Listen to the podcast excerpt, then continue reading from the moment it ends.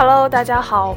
伴随着这欢乐的节奏，我们新一期的节目就要开始了，耳朵们有没有很期待呢？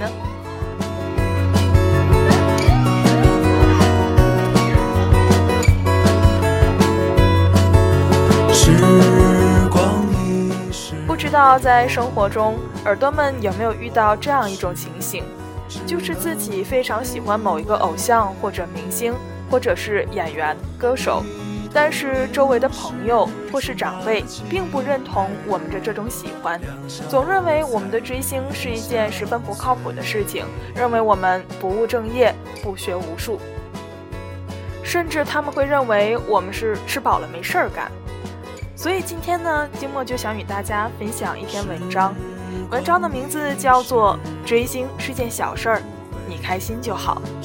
希望耳朵们在听过这篇文章以后，都可以很理直气壮地说，追星是一件多么有意义的事情，而从中我们又获得了多么巨大的能量。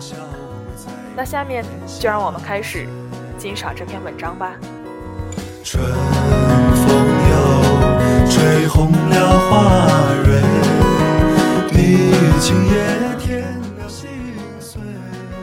有个朋友最近让我很恼火，他性格挺好的，很有责任感，为人义气，平日里也与我关系不错。烦恼的源头来自上次几个朋友的聚会，聊天打屁之余，我满心欢喜的向朋友们卖安利，吹嘘我的偶像拿了很多奖有多厉害。其他的朋友都笑我幼稚，但也没有多说什么。可我的玩物丧志和不务正业让这位朋友责任感爆棚，他发誓要拯救我于水火之中。于是他在我的每一条关于偶像的朋友圈底下评论，让我好好上班，安心工作，努力娶媳妇儿，然后成家立业。可是我并没有很认真的去理会他，我知道这件事绝对不止我是有这样的反感，很多追星的你们应该也遇到过和我类似的情况。总会有人会这样问我，你为什么追星啊？那我到底为什么追星呢？我第一次真正喜欢一个明星并上升到追星的程度的是位女歌手，她几乎满足了尚是少年的我对于美好女人的所有幻想，脸好看，声音好听，温柔，性格好，腿长，胸又大。于是我存钱买专辑，随身听里都是他的歌，省吃俭用省下的生活费攒着一块儿去看演唱会，在网络论坛做自来水，与不喜欢他的人对喷。在这个过程中，和男人打麻将、女人逛街购物一样，我付出的是物质的些许损失，获得的却是精神的满足。靠着想接近他的这样的力量，我一路都是别人家的孩子，重点高中，重点大学，毕业做了媒体相关的行业。而在追星这个群体里，我这样的人绝对不是个例，他至于我是遥不可及，又是精神鸦片，是我工作之余的消遣，解放压力的渠道，一本万利，十分划算。而我的这位朋友呢，一天一盒烟，喝醉就哭诉生活的不如意，平时聚在一起总要谈谈领导的不是，下属的不听话。而我不抽烟，酒品好，性格尚可。我的偶像教会我怎样容忍，也教会我如何爱人。如果你把追星当作一种正常的兴趣来看，就不会问我为什么会追星了，因为你不会去问一个吃货，你为什么这样能吃呢？我想这是共通的道理吧。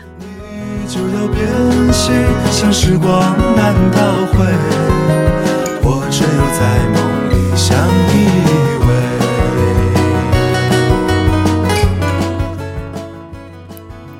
偎。前些天看到微博上说，一个20几岁、长相尚可、性格无错的姑娘，若没有对象的话，不是追星狗就是女博士。对话的客观程度我不做评价，但我忽然想起了我认识的一些追星的姑娘们，这些姑娘挺了不起的，她们会管理论坛，会摄影和修图，会做视频，会唱歌，会画画，很会聊天，喜欢旅行和交朋友。她们的性格都挺讨喜的，但也都没有对象。不得不说，能够为了明知遥不可及的人无限付出的姑娘，心里一定是温柔的。我愿意相信，她们对于自己在做什么，要做什么，人生要如何过，是有自己的规划和担当的。喜欢一个优秀的人，一门心思想要离他更近一点的力量，能够促使自己变得更优秀。但也有例外，我承认。前些时候，有些姑娘问我，身边的人都不支持她们追星，包括她男朋友和家里的人，可是她又不愿意放弃偶像，她该怎么办呢？我想了想，告诉她，追星是件小事儿，你开心就好。你只要笃定追星没有给你带来生活压力、额外的负担，你就没有错。需要改变态度的不是你，是他们。其实不止追星，从小到大，总有人喜欢指点你的江山。一小部分多事却无能的长辈，通常喜欢以过来人自居，告诉你什么该做，什么不该做。甚至有些事情本不在他们的经验之列，但是他们依旧强行用经验加揣测强奸你的三观。有妈妈告诉孩子，这个小朋友有病，你不能和他玩。有爸爸告诉孩子，你不好好学习就和清洁工一样无能。可是我们仔细想想，这样是真的为孩子好吗？不是，这是拿孩子不当人。三观是需要自己接触世界，了解生命，并形成系统的。或许需要善意的扶正固本，但绝不需要某些前辈偏激的经验和极端的点拨。长辈成长的那个年代，食不果腹，衣不蔽体，自由恋爱都是禁忌，哪里还有追星的说法？你可以容忍你的长辈的指点，但请你更要清楚自己的需求和想要。生命对于每个人来说都只有一回，你来这世上走一遭，不是替父从军来的。你要负责的是父母的生活，而不是他们的生命。你不奢靡，不损人，在自己正常生活之余，花自己的钱买自己的乐意，何作之有呢？你没错的，所以该改变看法的应该是他们。追星可不是什么天塌下来的大事儿，懂得适可而止，知道过犹不及，其他的自己开心最重要。你就要变心，像时光难倒回，我只有在梦里相依偎。爱情里，双方的付出要保持相对的公平，一方无止境的索取，一方无限制的付出，这样不对等的关系是无法长久的。粉丝和偶像的关系也是同理，你虽然为你的偶像做了很多的事情，看起来是一方付出，一方心安理得的享受，但其实不是这样的。他们在舞台上的卖力表演，台下的努力训练，其实已经间接的还给你了，你想要的不就是这个吗？摆正自己的位置，不要让自己过得那么累，不要让偶像占据你生命中的大部分，因为不可得而心累无碍，因为不同所期有心下不忿。对一件事情的依赖来源于这件事情本身的美好，而不要让一些无端的坏情绪扰乱你追星的初衷。仔细想想，你起初所求的不就是他干净美好的笑容吗？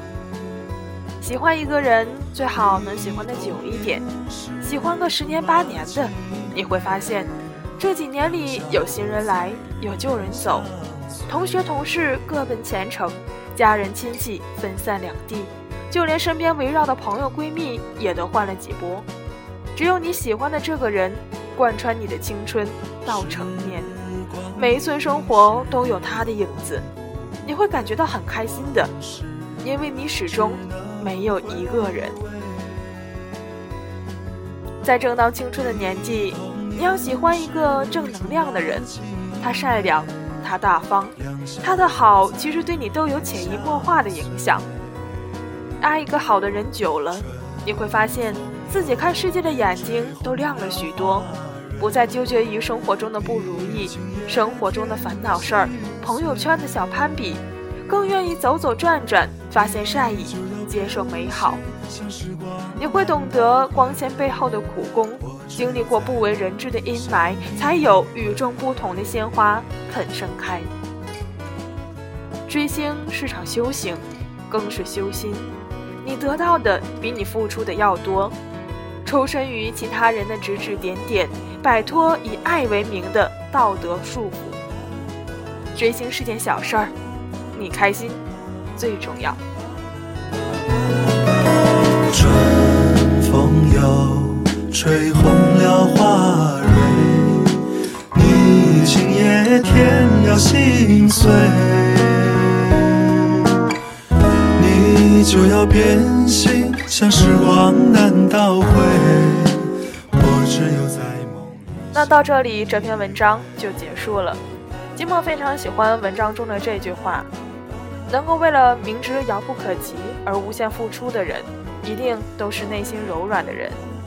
静默相信我所有正在追星的耳朵们，也一定都是内心柔软的人。希望这篇文章能够给在追星的路上饱受摧残的你们带来一点点的曙光。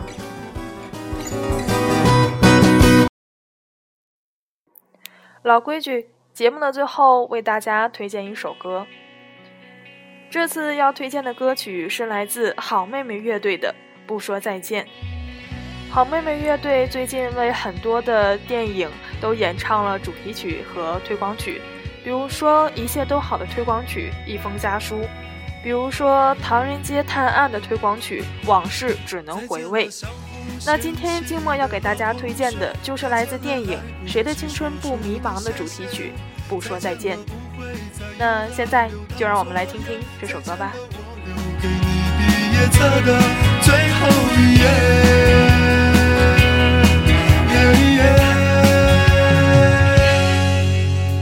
留在抽屉的纸条，是你越过谁和谁的画面，偷偷穿越的小说，背着老师家长读好几遍。谈过几场恋爱，却像约伴娘伴郎的腼腆。青春发育那几年，还许着小孩干爹干妈的诺言。入学时想着毕业，毕业却因离开友谊失眠。那时几首流行歌，成了聚会 KTV 里的泪点。校服藏在衣柜底，很丑却再没机会穿着上学。运动会的进行曲，偶尔却比老情歌还让人怀念。再见了相互嫌弃的老同学，再见了来不及说出的谢谢，再见了不会再有的留堂作业，再见了我留给你毕业册的最后一夜，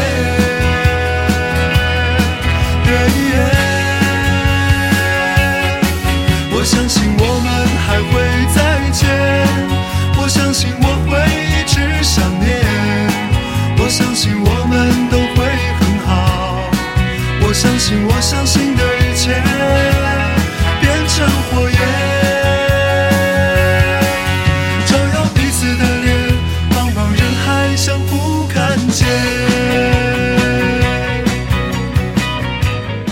那到这里，本期节目就接近尾声了。用文字追忆情感，用声音辨析未来，随情小调做你专属的私人电台。下期节目我们不见不散。我们相互借一些招，一顿午饭或两根火腿肠，为了拥抱那一个人，笑着哭着拥抱了整个班。总有些难堪，每次看到却觉得特别的暖。再见了相互嫌弃的老同学，再见了来不及说出的谢谢，再见了不会再有的留堂作业，再见了我留给你毕业册的最后一页。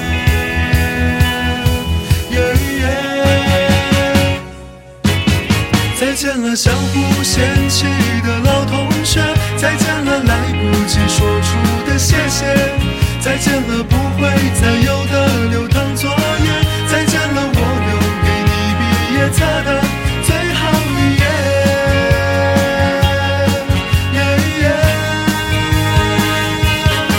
我相信我们还会再见，我相信我会一直想念，我相信我们都会很好，我相信我相信的一切变成火焰，照耀彼此的脸，茫茫人海相互看见。课桌上刻的我爱你还在，多少澎湃如海，如今成了感慨。谁的青春不迷茫，其实我们